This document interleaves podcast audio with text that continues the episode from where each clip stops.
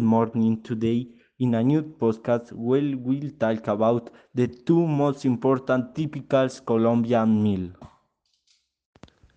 That's right. Let's start by talking about the paisa tray.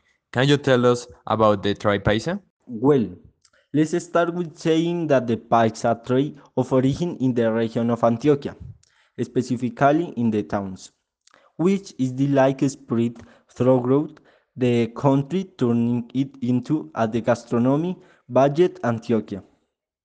Like, for example, that contains the tray paisa? The bandeja paisa eh, contain eh, is a white rice, egg, chorizo, bean, arepa, banana, meat, and the aguacate if you want as a complement. Eh, and this this is accompanied eh, with a cold agua panela. Talking about that already made me hungry.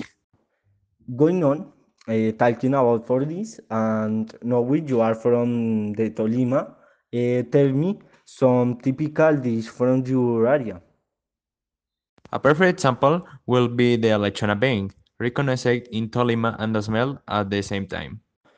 Uh, o- okay, yes, Eh, but also for the country, it is, and to me taste, I find is delicious.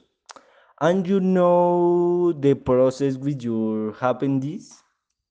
After slaughtering the animal and cleaning it from the inside, you like uh, put a food like rice, cob, meat, vegetables, to which it varies a lot in these preparations.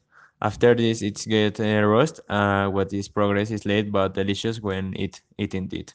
So far, this section of gastronomy. We say goodbye and a big hook.